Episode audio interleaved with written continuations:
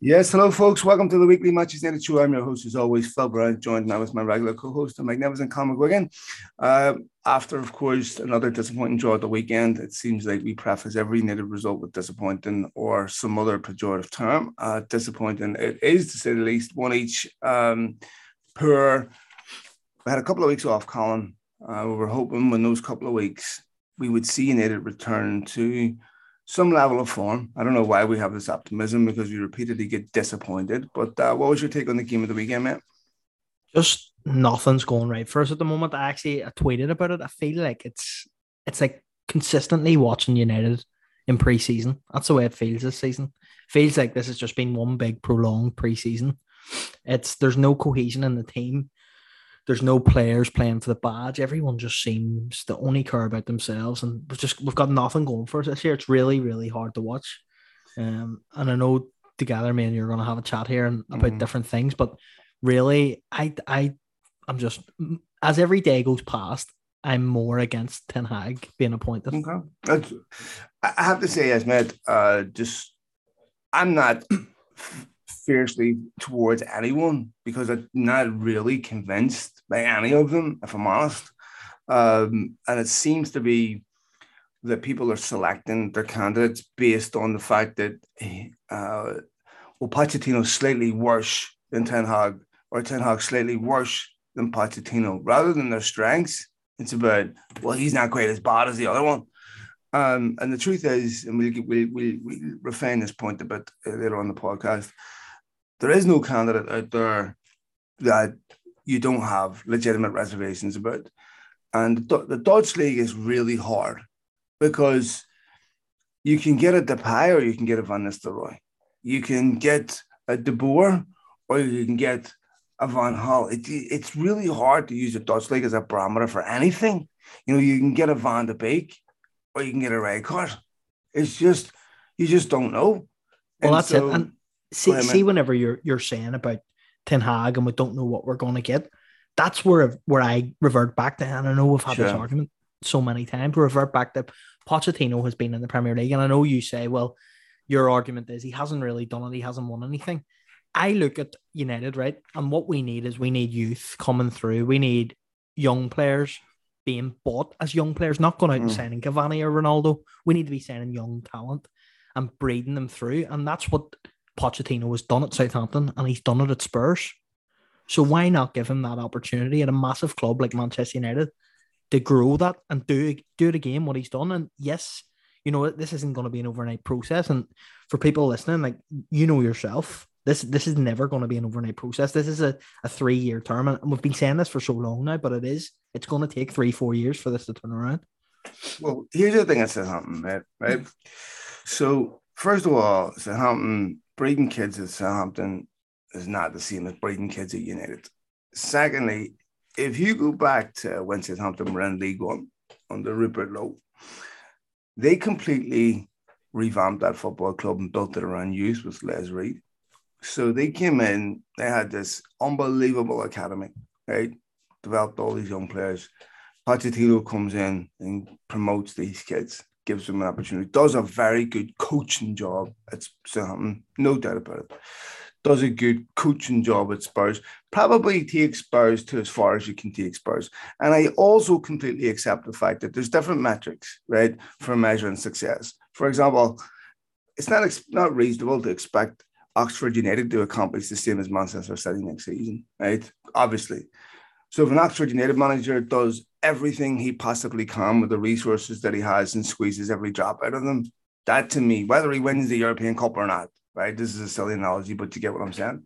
It's yeah. really about how you maximize the resources at your disposal. That defines success for me, whether with a guy or not, right? Um, you know, so you could argue that Pochettino did that at Spurs. Um, if he wins the league at PSG this season, which I expect he will, and I'm just playing devil's advocate here for Pochettino, he will have achieved the same as what Tuchel did, right? And I think we'd all accept that Tuchel, probably the third best manager in the Premier League outside of Klopp and outside of um, uh, Guardiola, um, arguably, right? But he's certainly up there, right? So I'm not saying that um, Pochettino doesn't have things in his favor. And let me say this whether it's Pochettino or Ten Hag, I'll get behind them 100%. I'll, I'll yeah. begin with positivity. And just in the same way, when you asked me about Ronaldo 24 hours before he signed, I genuinely did think it was the right move at the time. But, you know, we live in, because of social media, we live in an era of polemics where um, there is no nuance anymore. I know Twitter is terrible for nuance, but if I turn around the day before United sign Ronaldo and say, I don't think Ronaldo should be signed, that doesn't mean there are no positives to his signature if eventually he does sign. It's just ridiculous. So the next day when you had to sign him and you start pointing out the positives, of course people call you a hypocrite, but there is no every single thing in life, him every single thing. This is the very nature of polarity has well, positive look, and negative. I, I've been an advocate for Ronaldo, and I think like Cristiano Ronaldo is one of the best players sure. of all, of of my generation, anyways. Right? He's been unbelievable. In his twenties, he was different class. Of course, he he obviously done a great job for us. I was all for him coming back because I I thought he would he would be a help to this squad in terms of for younger players, but also he, he's a goal mm-hmm. scorer, right? I think what we've realized, and I, I on this podcast, I've got a lot of um, abuse on Twitter for it, but I'll always stick. I'll always stick by it and say that yeah. I think he was a good signing. But yeah, I understand that Cristiano Ronaldo is not the Cristiano Ronaldo of old. He's sure. not able to to chase the balls down he used to be able to. He hasn't got the pace he used to have. He's not great with his, his back to goal. That's that's all facts. But we need to be looking at younger players who can change the vision of Manchester United because really Ronaldo isn't going to do that. He's going to score you some final goals, but he's not going to change what we're about at the moment. So we need to be looking at young, hungry strikers, the the types of players that we we got whenever Ronaldo joined United. That type of player we need. So that's where we're at at the moment. And if we're going to keep signing these players like Cavani and Ronaldo, who are just over the hill, it's it's it's just a vicious circle. Yeah. So with Ronaldo, if Ronaldo walked out of the football club today, I would say Ronaldo was a successful signing. No question about it. Right. So, uh, and again, you know, there's nuance here to this, right? So, when I said, and I'm, uh, we're not, when we're talking about whether Ronaldo in the context of whether he was a problem or not, and one of the things that I'd said is before we can even get there, and I have the same opinion of the manager, we have so many other problems to fix before you can properly evaluate someone's contribution, be it positive or negative, right? And I used the analogy of, you know, the boat sinking before we can talk about whether the we've got the right engine, we've got about 300 holes to plug on the bottom of the boat, we're going to sink. Right. So these are secondary problems, cosmetic problems almost before we deal with the most immediate and obvious.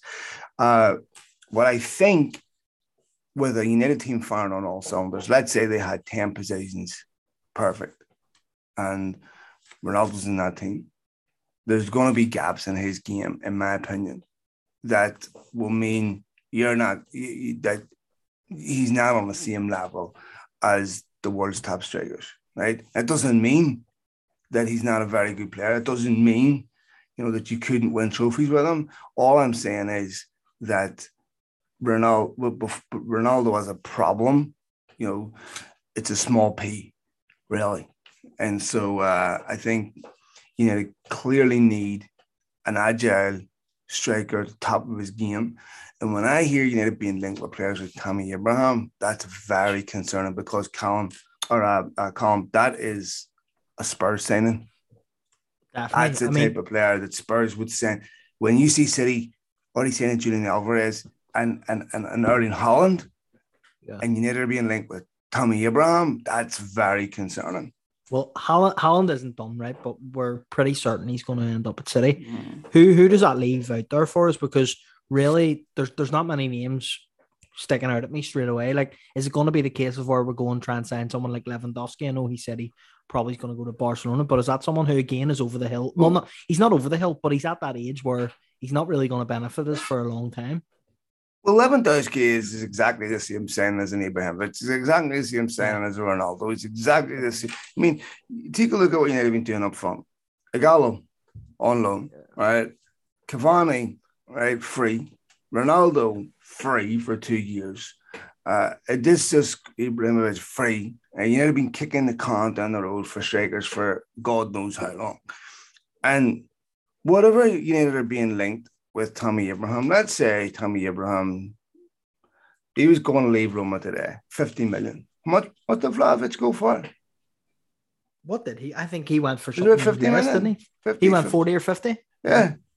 So again, I ask, you know, and I understand that it's saying, well, we didn't have a manager back in January, so maybe it wasn't the right guy. Okay.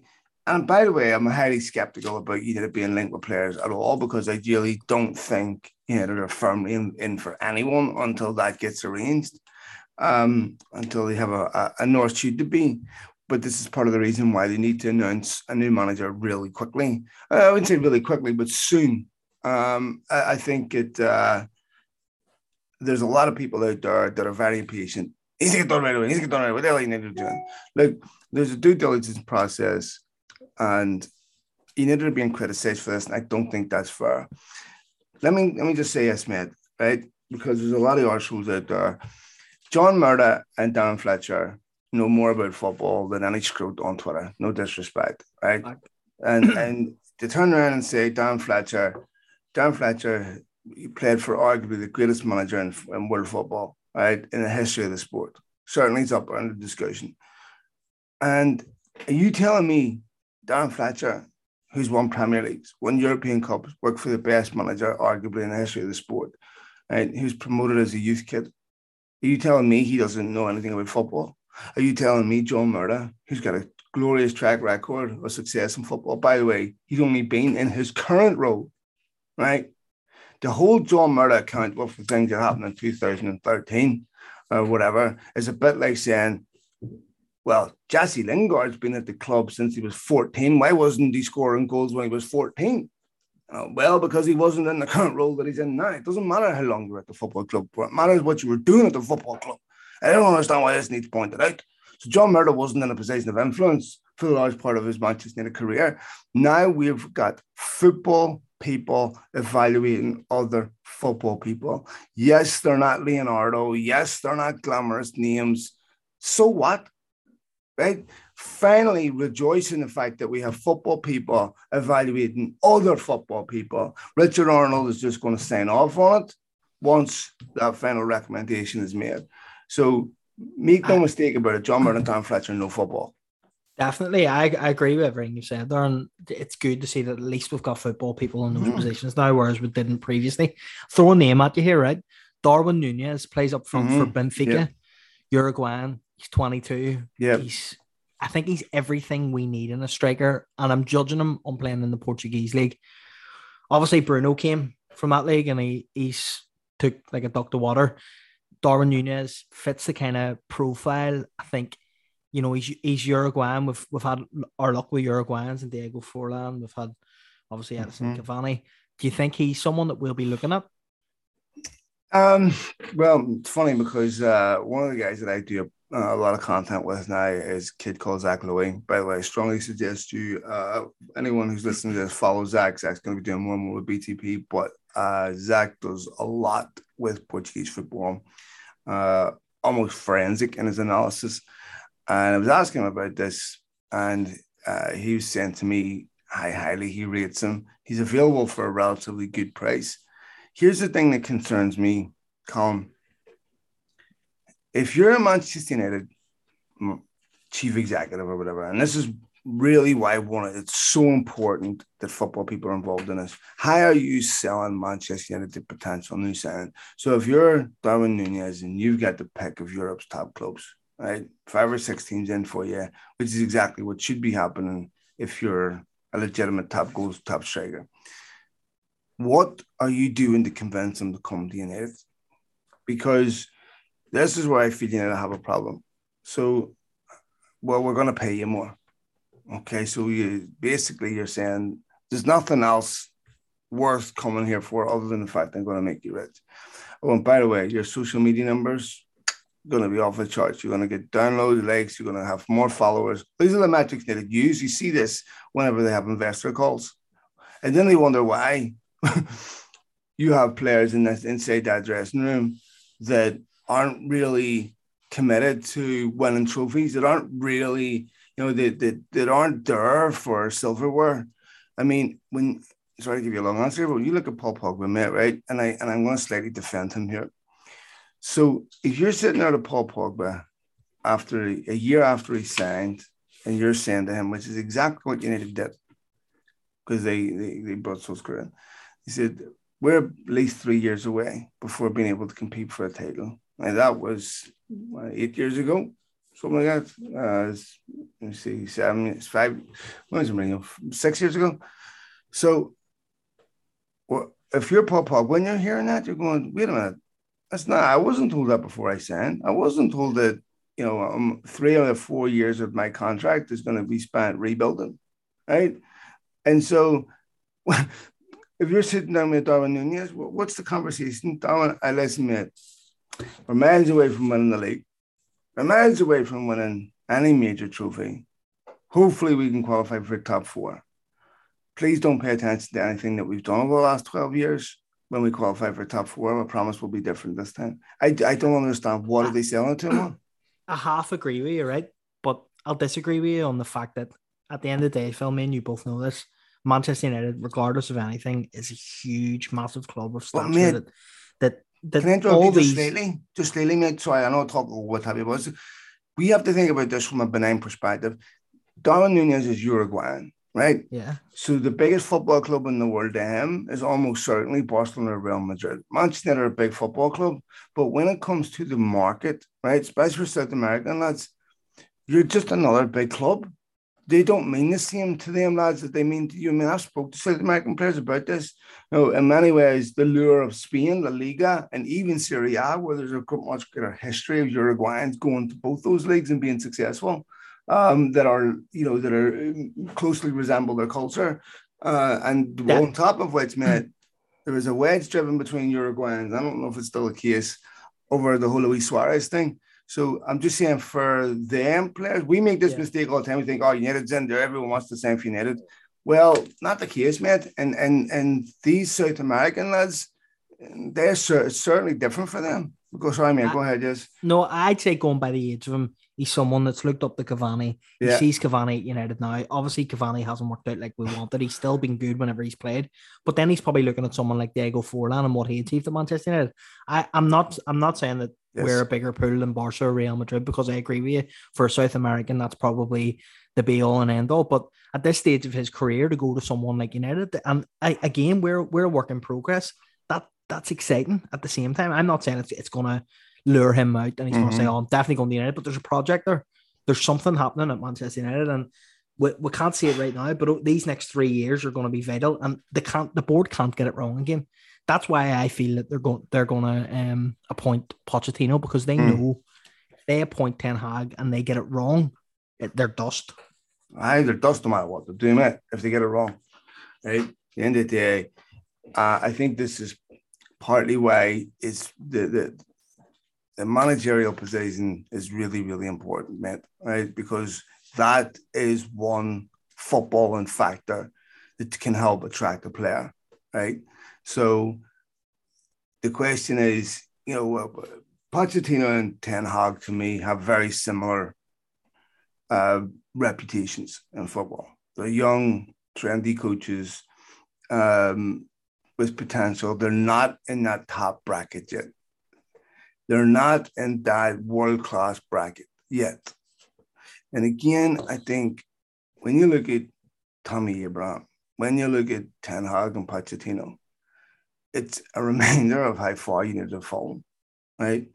Um, because if Pep Guardiola was leaving City tonight, I don't think they'd go for Pochettino or Ten Hag. I don't. Um, and I feel that United are now adjusting their targets and expectations to be commensurate with a football club that's no longer serious about winning the league. It's no longer serious about winning the European Cup. You know, if you go back, I remember this whenever United under Ferguson, if they finished second, it was borderline offensive. The club were livid. They expected a massive reaction that summer to correct this unbelievable wrong. Now, let me ask you this. Do you think this football club. Let's say you're Erik Ten Hag or you're Mr. Pochettino, and you've got the modern day equivalent of David Beckham in your dressing room, right? Good player, not a great player, but a good player. People still get seduced by YouTube highlights, you know, and think Beckham was a genius. Beckham was a good player, not a great player. um, you come in and uh, you say, I want to leave. Do you really think that this board would sell David Beckham? I don't. I don't believe this board would keep a manager over David Beckham.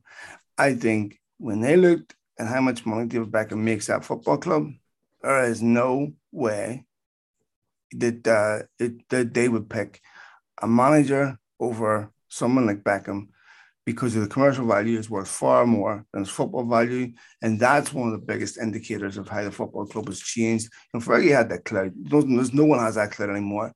But there is nobody inside Manchester United or will ever have again the ability to get rid of a David Beckham for football reasons whenever uh, you, you, the, the, there's no way that leverage will be given ever again. Yeah, I, I agree with you 100%. And I think that's one of the fundamental problems of what's going wrong at this football club over the last number of years is that the player power is just so much mm-hmm. bigger mm. than any manager that comes in. And that's where we need to try and get someone with a bit of authority. And I'm not saying that Ten Hag doesn't have authority, but his pedigree, like he's only really coached in Holland. And as you said previous, like you know, it's it's not the best league to coach in. And I think that's where Pochettino gives you a bit of an edge because he does have a bit of an aura yeah. about him. He has he has maybe something different Ten Hag doesn't have. But what what I want to ask you then is is do you think someone like Pogba, who mm. ultimately is a player that has seems to be has a bit of player power over any manager that's been in. There's obviously been times he, he's been dropped. I think he's a good player at the end of the day, and I do yeah, think that there's a there's a really really good player there. He's not always mm-hmm. on the ball. Do you think he's definitely gone no matter what? Oh yes, no summer? question. Yeah, I mean, I was obviously something can change, but I was told six seven weeks ago that he was definitely gone um, by people inside the football club. So uh, obviously, like I said, something can change. But here's the thing that that situation only changes if Paul Pogba has no better option. Not because he wants to stay and fight for Manchester United, not because he wants to play for his football club and he's desperate, like, not because we, if you take a look over that uh, international break, the only bit of good news is Bruno Fernandes and his contract. The rest of it, yeah. you know, you've Luke Shaw moaning, Harry Maguire moaning, uh, and I'm not a fan of him being booed, mate, right? Don't get me wrong, it's, it's bad.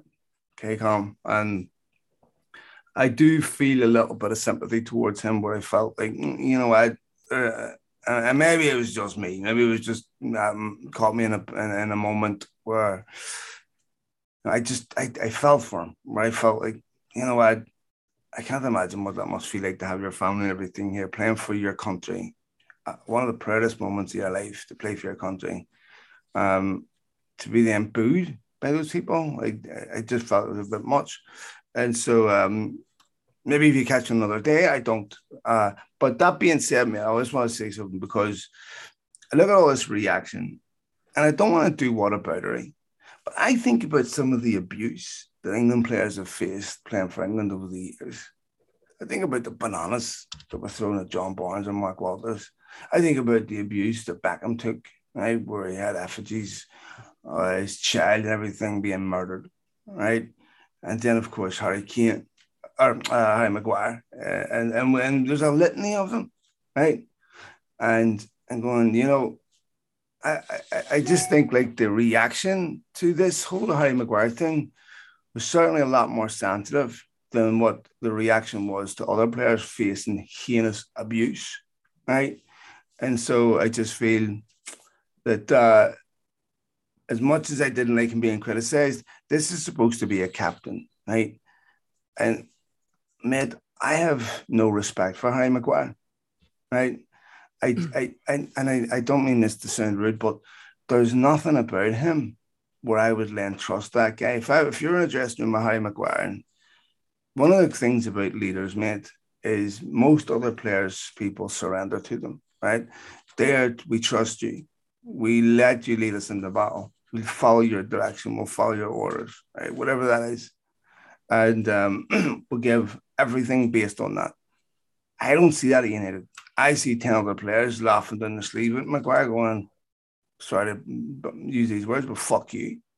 Right. But the, this is where right. So Maguire, I I agree with you. I'm not I'm not gonna sit here and preach and say Maguire's the next Rio Ferdinand because he's not. But he's been Rio Ferdinand not a captain either, by the way. Right? Oh, no, I I know I know that, but I'm I'm just saying. I mean, in a quality, ability. Yes, okay, for quality. Yes. He's not he's not a Rio Ferdinand type no. player. He's not a leader like Nemanja Vidic was a leader. He doesn't lead on the pitch. However, he was thrown in at the deep end, right? He, he is the captain of a team. What do you mean he's thrown in the deep end? In what sense? in the sense that he never should have been captain. I think Harry Maguire deep down never thought he would have been captain. Okay. He was thrown in at the deep end and he was given the captaincy. And I'll tell you it. one thing. See this United team and United in general, we've never really liked England. For the England fans to boo him, that's what annoyed me. Because if anyone should be booing him, it should be the United fans, and we mm. don't, right? The England fans booed him because they jumped on a bandwagon. Know, it's nothing man. about Harry Maguire. It wasn't about it was because United's downfall and the whole of England are jealous of our success in previous years, and they jumped on that bandwagon, and that was the only reason they booed Harry Maguire. Harry Maguire has actually been very good for England, and that's a fact. So every game he's played, he's played his heart out. So I disagree with you when you say some of the things that you said about him, and I what? am not his biggest fan in, in terms of you know you said there that um other players laugh at him. I don't. I don't feel that. I don't think they do. I don't. What do you mean other players laugh at him? I mean that they don't have respect for him as a world class leader, I mean. as a world class defender. I don't think. I think that you've got other players on that team that look at Maguire and go, "Why should I surrender and trust?" You know, why I believe I'm better than you. I believe I'm a better leader than you. Uh, I mean, I don't believe you've got a bunch of players in that England dressing room that's going, fuck me, Harry Maguire. You know, I'm, I'm following that man in the ball. I, I just no, don't believe that. I, but at, at the end of the day, we as a team and as a club have not been good enough. So yes, of course, it, it's not. Wrong. It's you know Harry Maguire shines in a great Man United team, and that's a fact. I'm telling you that now. He I what? know he's not. He's not. He's not a fast centre half, but Harry Maguire in a very good United team shines because the whole team around him. There's cohesion. There's nothing there. He's playing with two fullbacks. that's nonsense. Blake. Because here's the thing. No and let me explain why, right? If you're a great player, you make teams better. Simple as that. Eric Cantona, whenever United sold Ince Hughes Kanchelskis, they asked him, Are you not concerned about United selling their best players and not replacing them? His answer was, No, I want to leave them out. Right? If you need to be surrounded by world class players to shine, that's a concern. World class players, top players stand out no matter what. Okay. When Forest got relegated, Ferguson turned around and said it was Roy Keane against the rest. Right. So if you're and if you are the world's most expensive defender, but you need to be surrounded by quality players to play well, then you're limited. You're not but, world class defender. You, ha- you have to appreciate he's playing with the Chuckle brothers at right back but, and left back. But that's fair enough. Do you know what I mean? But even I don't care if he's playing with the worst defenders in the history of the sport. Right? That does not excuse the things that he has feel. That doesn't excuse whenever he stands and ball watches. It doesn't excuse him standing. What you see against Leicester, the, the the last game that he played, admittedly came back from injury, but what he was feeling on was yeah, but I, basics. I think, yes, no, and here I agree with you 100%. But what I'm saying is, I think that is a mental block because of the things that have happened this season. Right. Football, as you know, I know a lot of its mentality. Harry Maguire is at his lowest he will ever be in his career.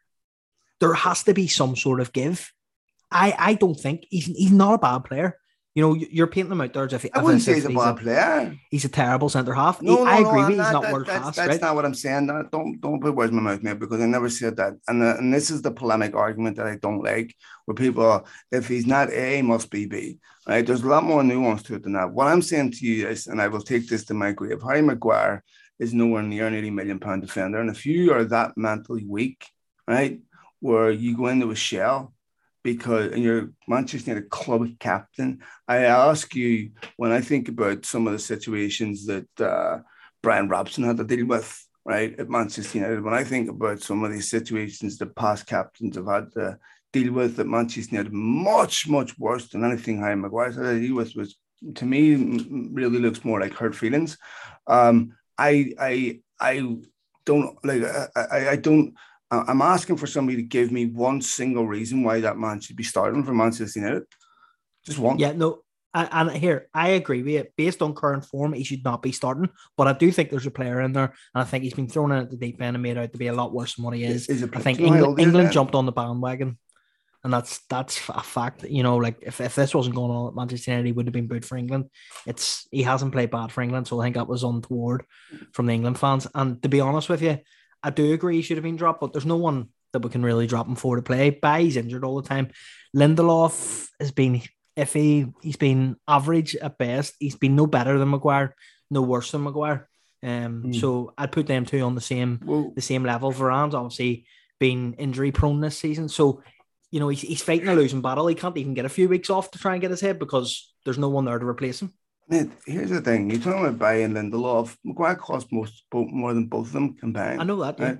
And Harry Maguire is 29 years of age. Right. Mm-hmm. So if there's a player in him, when does it come out?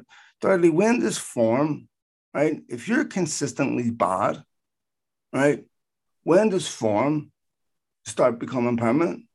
Because we say class is permanent, form is temporary. But if your form is consistently the same every week, where you're utterly atrocious, like you, you look like, for I mean, with the exception of a couple of games, you look like a player that does not belong at that level. Um, not even we're debating whether he's quality or he's captain or he's world class. I'm talking about a guy that for the last nine months doesn't even look like he belongs on at this level.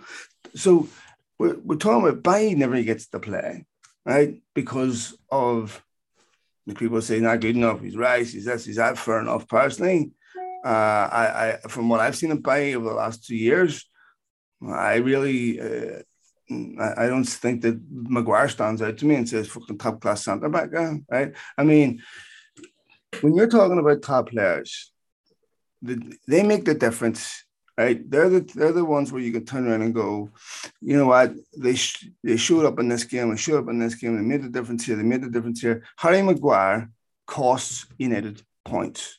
He doesn't contribute to the point where he's making a difference in the games. They're, they're, take, take a look at United's set pieces, right? The most basic level of defending. They're a disgrace, an absolute disgrace at doing the bare minimum. Joe, Joao Felix with Atletico Madrid, right? Simple ball and Maguire's ball watching, right? This 19 year old kid comes around the corner, bump, heads in the net. Yeah. Right?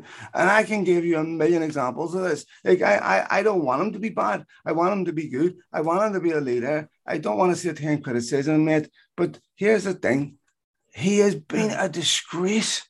I look, and, and so at some point I have to kind of this is Manchester United. You don't get a contract here as a community outreach program. You must earn yeah. the spot and, and and down the span of a team.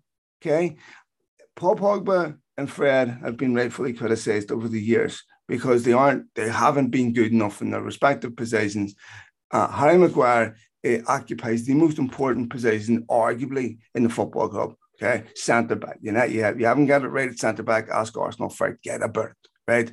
Take a look at the difference made between Harry Maguire and a legitimate top class, world class centre back. The difference is massive. Yeah. Look, I, am playing devil's advocate. In, sure, I understand. That's in fair enough. Saying, right? Yes. But at the same time, I think at at this point of his career and what he's given to us at Manchester United, what's he given? He's under he's underperformed, right?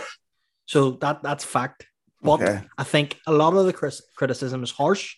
Okay. And I think that he deserves a bit of time because he hasn't really got a run out of the team in terms of he hasn't been dropped for a long period of time mm. and, and made the work for his position because there's no one there to replace him.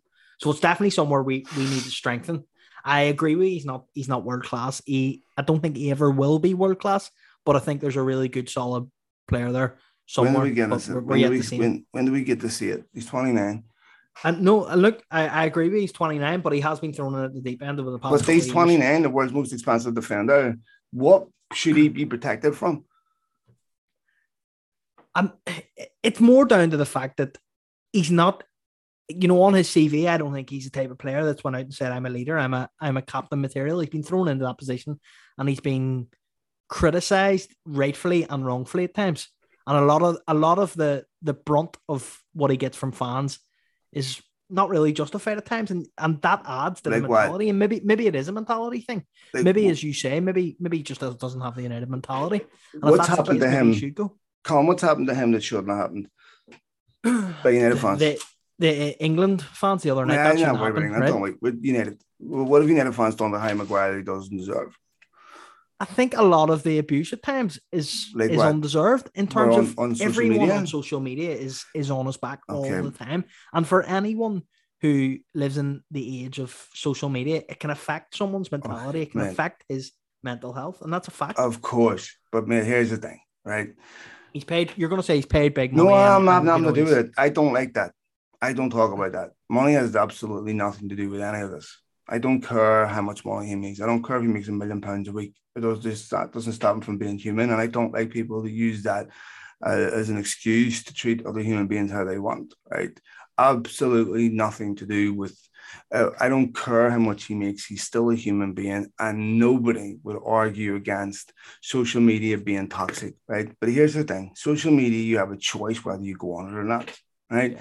And here's the problem: when you've got uh, obsessed footballers with their image because they want to monetize it.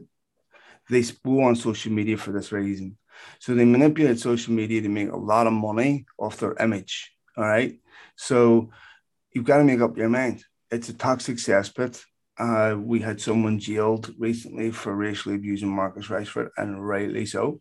I defended Marcus Rashford's response when he got upset at fans because I think that they're human beings. They have a breaking point, and just because, like we saw with Will Smith, um, well, I wouldn't. You don't know what you've done in that situation. Secondly, um, this is accumulative. This is not just this one incident. This is abundance of incidents. I vehemently defended Jesse Lingard and the abuse that he took. Right, no question about it. These are factors. But the reality is this, mate. This is top level sport.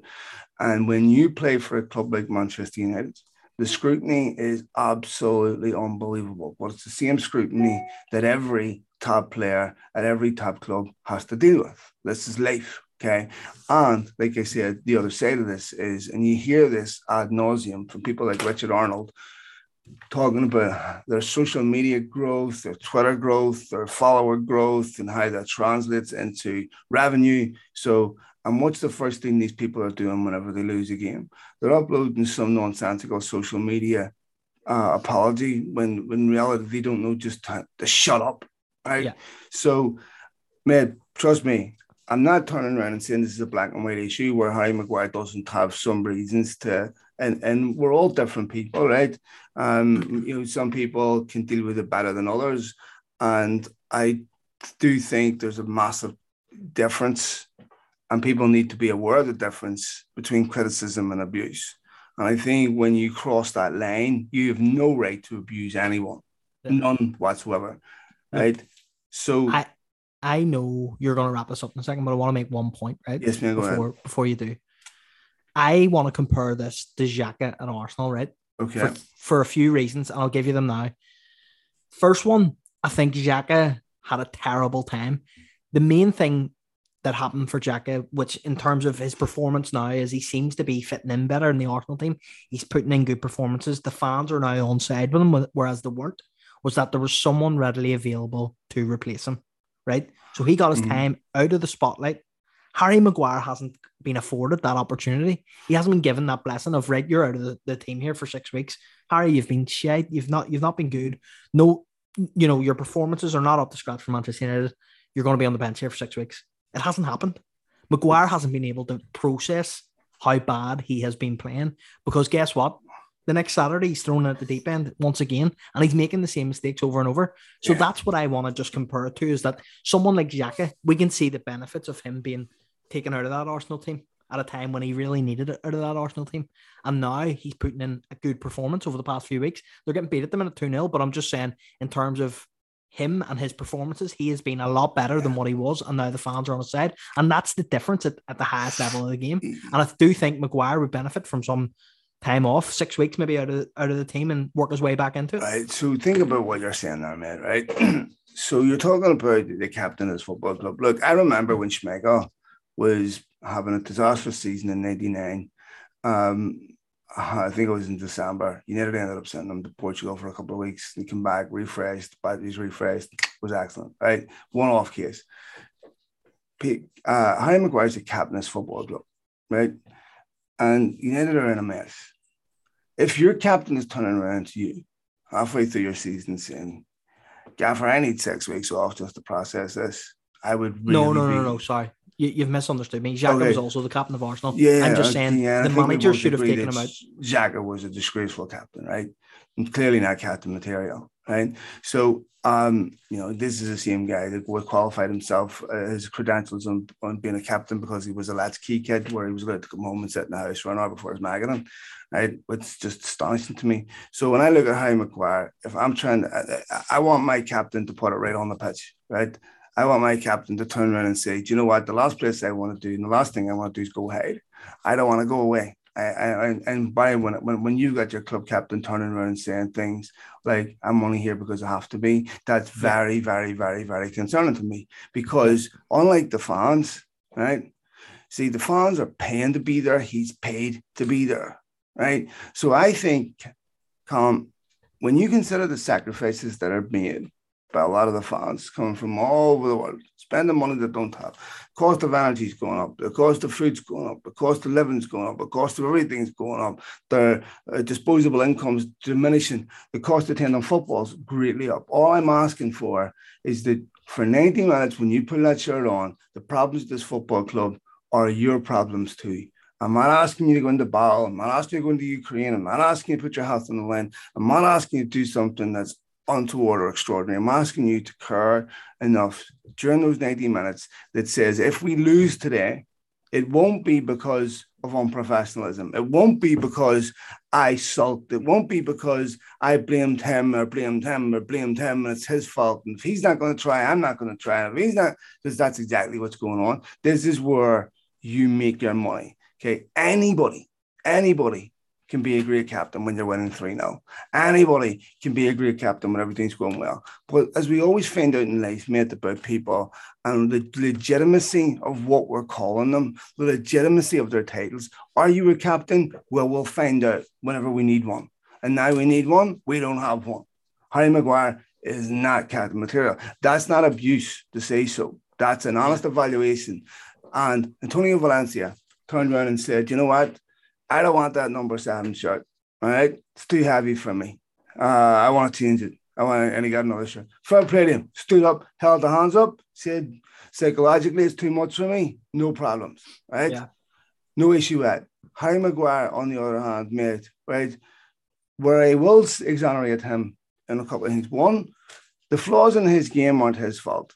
The fact that United don't play, he first he was never an 80 million pound defender, never right? There's a Harry Maguire at every Premier League club, okay? Decent defender, that's it. And this is where you need to differ than City, because if he was at City, he'd have already been replaced, right? United can spend the same as City, but they can't replace the same. So they can't afford to get it wrong. So if they get it wrong, they persevere for years, right? Before they'll turn around and say, we got it wrong. They'll hope that Darmian turns into a right back that he never was. Right. Yeah. They'll hope that Alexis Sanchez becomes the player that he wasn't anymore. They'll stick with yeah. these players. Right. They don't do that at City. They don't do that at Liverpool. Right. Which exacerbates the problem. And then by the time you do address it, you have about five or six other needs in other parts across the pitch, which again, we were talking about last summer. What we were talking about, mate? All we need is one defensive midfielder. And now we're talking about we need five or six. Right. No, you're right. And hopefully, hopefully these podcasts get a bit more positive as the, the summer goes on. I'm yes. just hoping. I'm just hoping it turns out and it's all, you know, everything works out well. We sign yes, a striker that do you think we're not going to sign. We sign a centre mid because it, it, it needs to get more positive as a United fan. At the moment, it is there. Well, let's say about the striker situation, right? Like I look at City, right? They've signed Julian Alvarez, right? And let's say better on average chats they're going to sign um, uh, Haaland, two young strikers, right? And if City didn't sign a striker this summer, they'd still get away with it. They'd still be, but here they are prioritizing the best young striker in the world, and uh, arguably another exceptional young striker, right? United are still trying to evaluate who's going to manage the football club. And so I look at this and I'm going, where's the money coming from for the positions that they need? So they're, they're selling Lingard and Pogba and all that for nothing, right? Um, so where's the money coming from for a top midfielder? Where's the money coming from for a top central striker? The most expensive player in the game. Where's that coming from? It's just be, and so we're sitting there going, I want the, the, I mean, if you look at mean, see United when it comes to predicting what they're going to do in the transfer market and things like that, borderline impossible. Well, it's actually opposite. It's a really easy extrapolation of logic, right? Because our Manchester United football club, if you look at the way United run them, uh, is that business going to turn around and say, Harry Maguire is 29. Let's spend 150 million on him. Plus, we knew we needed to defend to sign a, a, young midfielder like a Declan Rice. This is going to cost somewhere in the CM. Plus, we know we got other positions that we need to fix too. We got that right back position we need to fix. Blah blah. Do you really think, man? Right, you're a smart lad. That the Glazers are going to turn around and go, you know what, lads? Let's go spend about 300 million somewhere. Because that's what it's going to take to sign the players that are being talked about. But that that's the harsh reality of it. Do the Glazers want to no chance, continue man. continue what's going on? Because really, it's not it's not benefiting anyone. It's it's not really benefiting them. I know you'll say, well, no, the commercial side of things, no, but it's not. It's not. not because we're we're missing out on money that side as well. So there does have to be some sort of change, and hopefully this summer is it. And I'm I'm not saying that we're going to go out and spend 300 million, but hopefully that a new manager comes in and there's fresh ideas and new signings and things change. Well, mate, we're sitting here we're 10 years in to United repeating the same mistakes. Yeah. Right. And we say every year, this will be the year they change. And I agree in one sense that it doesn't make sense to continue to run the football club. And I have to be honest, there's a part of me that is completely confused at the Glazers because regardless of what you say about them, they're not in this to lose money unnecessarily. So I'm trying to understand why they haven't demanded a, higher level of confidence or competence, sorry, in the people that run the club. Because even if you don't know what the problems are, right, you know that you have a problem, right? Yeah. I mean, if I'm going to a doctor, right, and I'm struggling to breathe, I may not know what the problem is, but I know I got a problem that needs fixing. And this is what I don't understand. They, Colm, if you're looking at the, the people that run this football club, they're the highest paid in the in, in world football in their respective positions. But the football club is a mess. On its knees, mate. So how on earth can the people who run this football club turn around and look at those people in the eye and say, not only are you the deserve to be the best paid in your in, in world football in your respective positions, you are also the best in the world at your respective positions. That tells me that what how the Glazers and the owners of this football club define success is very different than you and me. I completely agree with you, Matt, in the sense that this is not sustainable, right? No. At some point, you will achieve, you will have reputational damage. And sponsors, whether United have this massive brand or not, sponsors have the, the, the ability to choose whoever they partner with. And there's other massive football clubs out there that uh, that do win. Where you know are also partly saved because of the English language speaking football club, and that makes them huge in America. Uh, there's certain things that give them a massive advantage. But mate, listen, if you're a young kid in America where you're not being pressured, I'm just using America, Australia as an example, where you don't have these regional loyalties and you're picking a team to support based on what's in front of your eyes, right? The likes of Liverpool and City are very, very attractive. Now I've got a 15 year old that's constantly saying to me that I hate that I never got the experience United and the, the United that you did, right? Yeah. So he's United fan because I am, but yeah. but come, you know me that that you know that that, that that's long term. But see, see, at the same time, we, yes. we just have to remember that we were spoiled with success and it, is going to turn around. Like, but we were spoiled with success, and I'm a lot younger than you, and I even I feel spoiled with the success that I've seen it. Yeah, so it's one of those things that unfortunately we are where we're at. Can't change anything, but hopefully this summer it's I don't know. I'm just we say it's going to turn it. around. Is it? I mean, we, we assume that, but here's the thing, man. Right, the natural ebb and flow, the natural cycles in football are disappearing, right, because of the concentration of wealth so it used to be, oh, you know what, football's cyclical. Well, it was when it was a true meritocracy, but it ain't now, right? So, you know, if football was was truly cyclical, not Nottingham Forest would be back winning leagues. Yeah. Right. So football that that uh, meritocracy and, and is disappearing because of the concentration of wealth. So if you see how long Liverpool went before winning the league, we may never see now win a league title again in our lifetime. There's no, no guarantee that. that. But, but man, here, here's the reality, right? You see that attitude, right? It it I honestly think that is a big part of the problem, even inside Old Trafford. It is. Right? You don't but you're get, stirring me saying things but you don't get anything, mate, unless you do things right. Like yeah. no one's gonna hand. So basically what we're saying is one day we'll win the league because all the rivals will be worse than us, not because we'll be better than them, because they'll end up being worse than what we are. Man, I'm I, I, I'm serious. It, here's the thing. The other thing with the Glazers is, and I'm going to bring people on from uh, from uh, MUST to talk about this, and working through that right now. None of the promises, surprise, surprise, that they made have been kept. None of them. Right. So whenever they were trying to temper attitudes a year ago, right, they made all these promises about forums and about meetings and we'll do this, we'll do this, we'll do this. Well, you know what? They didn't, predictably. And so um, these are people you can't trust. These are people that turned around when they bought the football club in 2005, promised consistent dialogue with the fans, and they never spoke again to them. Um, they couldn't even humanize themselves when they had a microphone stuck in their face.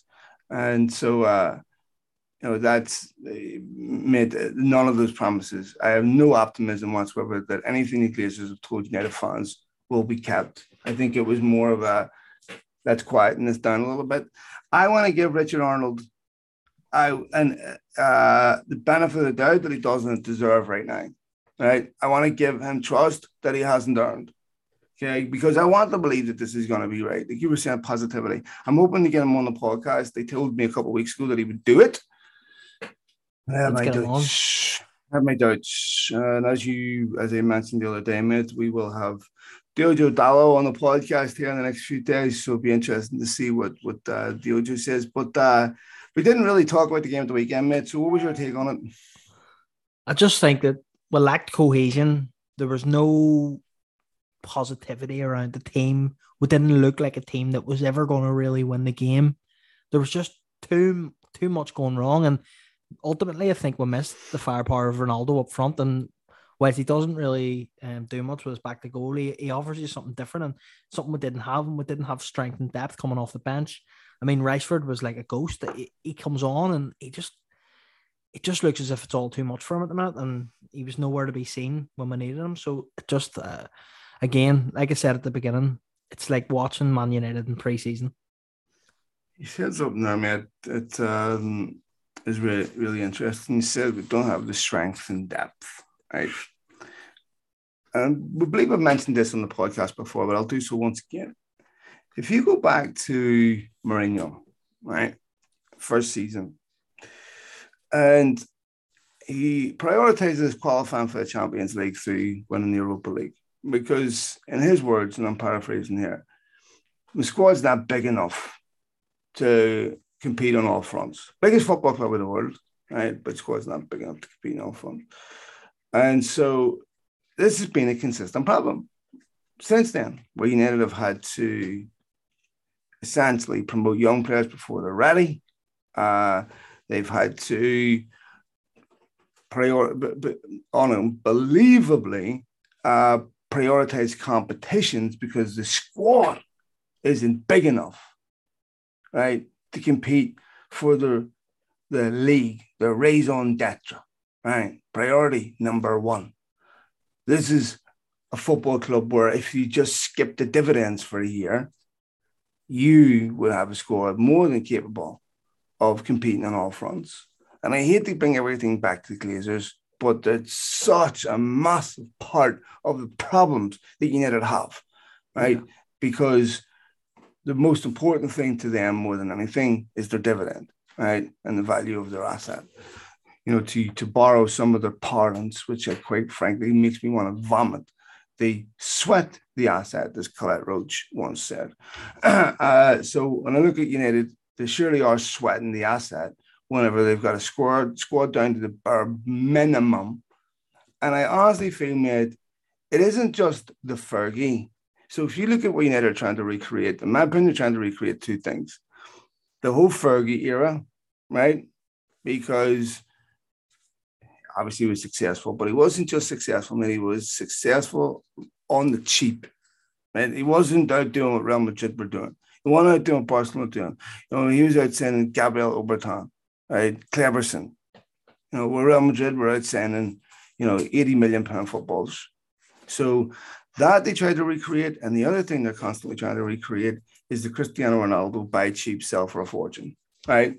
Those were their two greatest milestones. They love the idea of buying a Ronaldo for 10 million and selling him for 80. Right. And so that was the thinking behind Nani.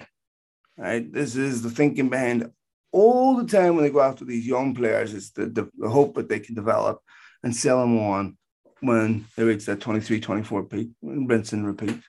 Because mm. if you turn around the Glazers, mate, say to them right now, I tell you what, the end of the season, I'll give you a European Cup or you can sell an academy player for a hundred million. You didn't spend anything on. You got to pick one. Now, mate, come on. We know what's being picked here. Okay. So to me, I think they're trying to recreate all the wrong things. And they can do that within the parameters of trying. Look, we're trying to build a successful football team. When you're building a successful business. So, um, I mean, I think in their eyes, they would have loved Klopp. Klopp to them is their Ferguson. Because Klopp's done a brilliant job, man. Whatever you say about Liverpool, yeah, he's done an unbelievable job, right? And you know their transfer committee, what what happened? That disappeared, didn't it? Right.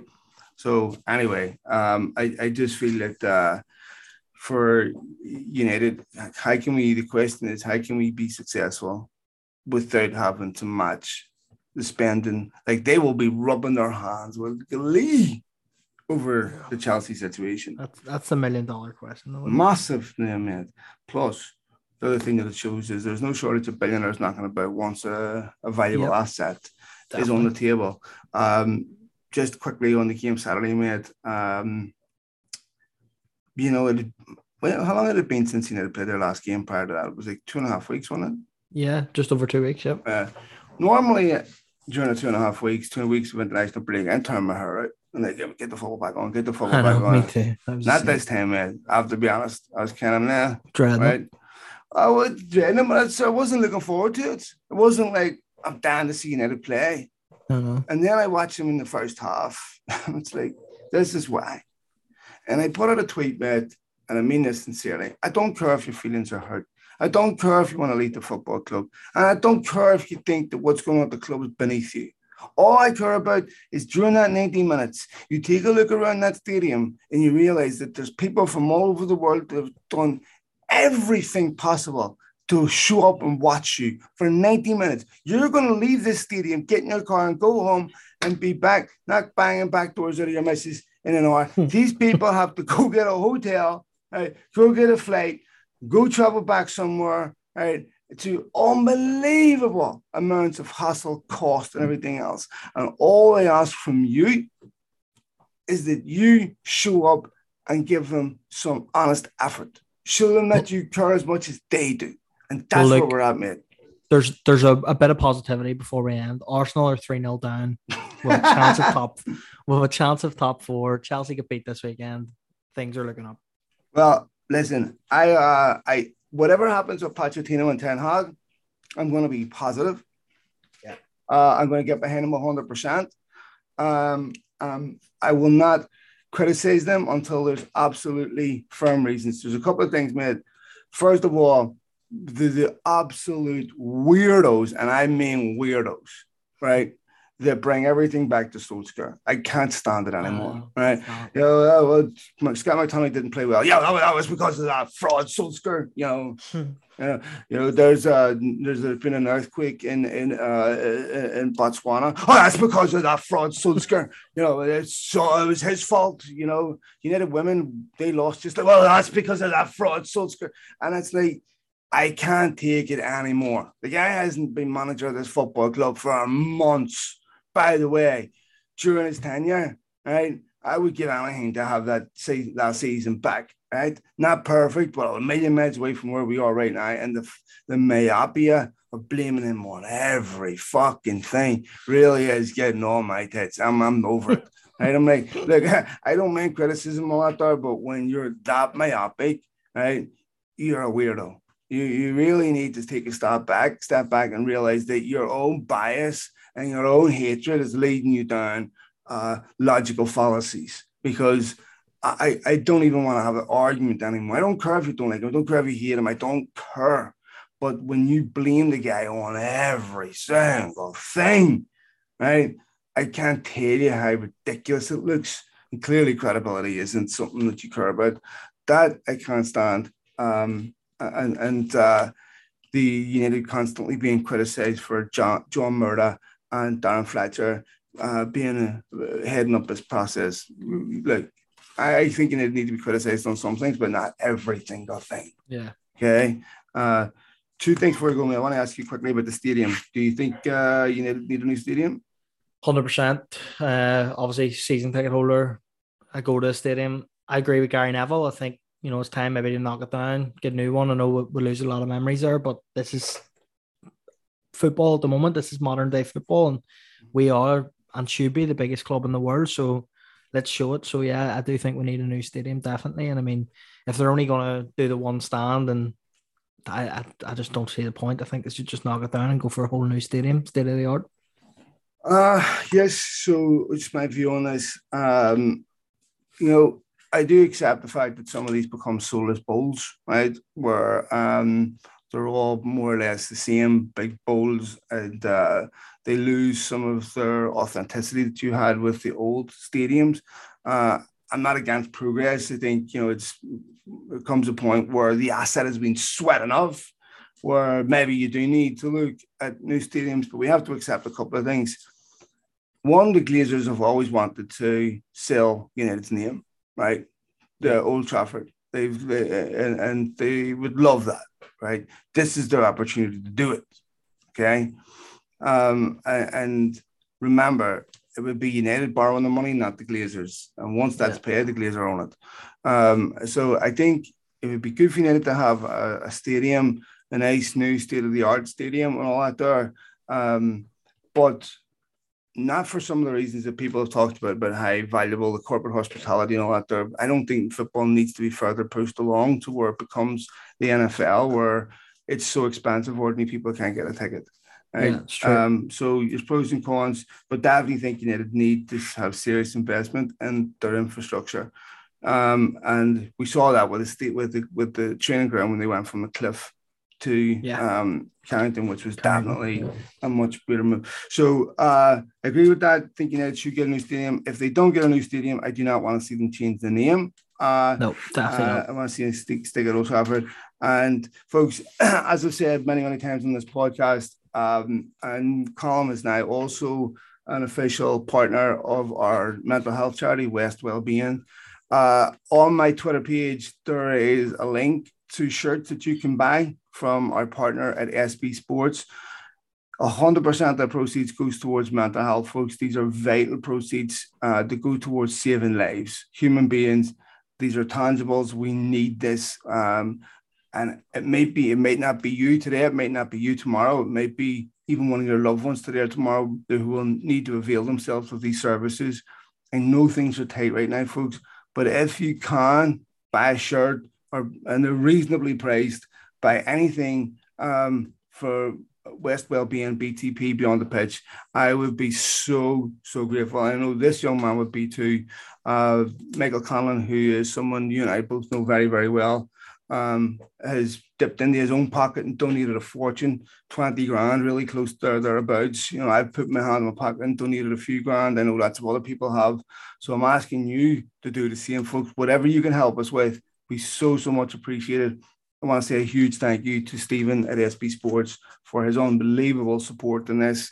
Uh, and there's going to be some nice new stuff coming out as well that isn't just related to mental health. It's got nice BTP stuff. So uh, we're going to do some red, white, and blue as well for our other brethren and make sure our other boys across the town are taken care of uh, because their support as well has been absolutely unbelievable. So I want to thank everybody for all your hard work and for this young man um, for always joining me in the podcast and uh, for all your feedback, folks. Uh, don't forget Dojo Dollar coming up this week. Mate, thank you so much as always. Thanks a million, Phil. Appreciate Absolute it. Legend. Pleasure. Cheers, kid. Yeah, See right. you soon.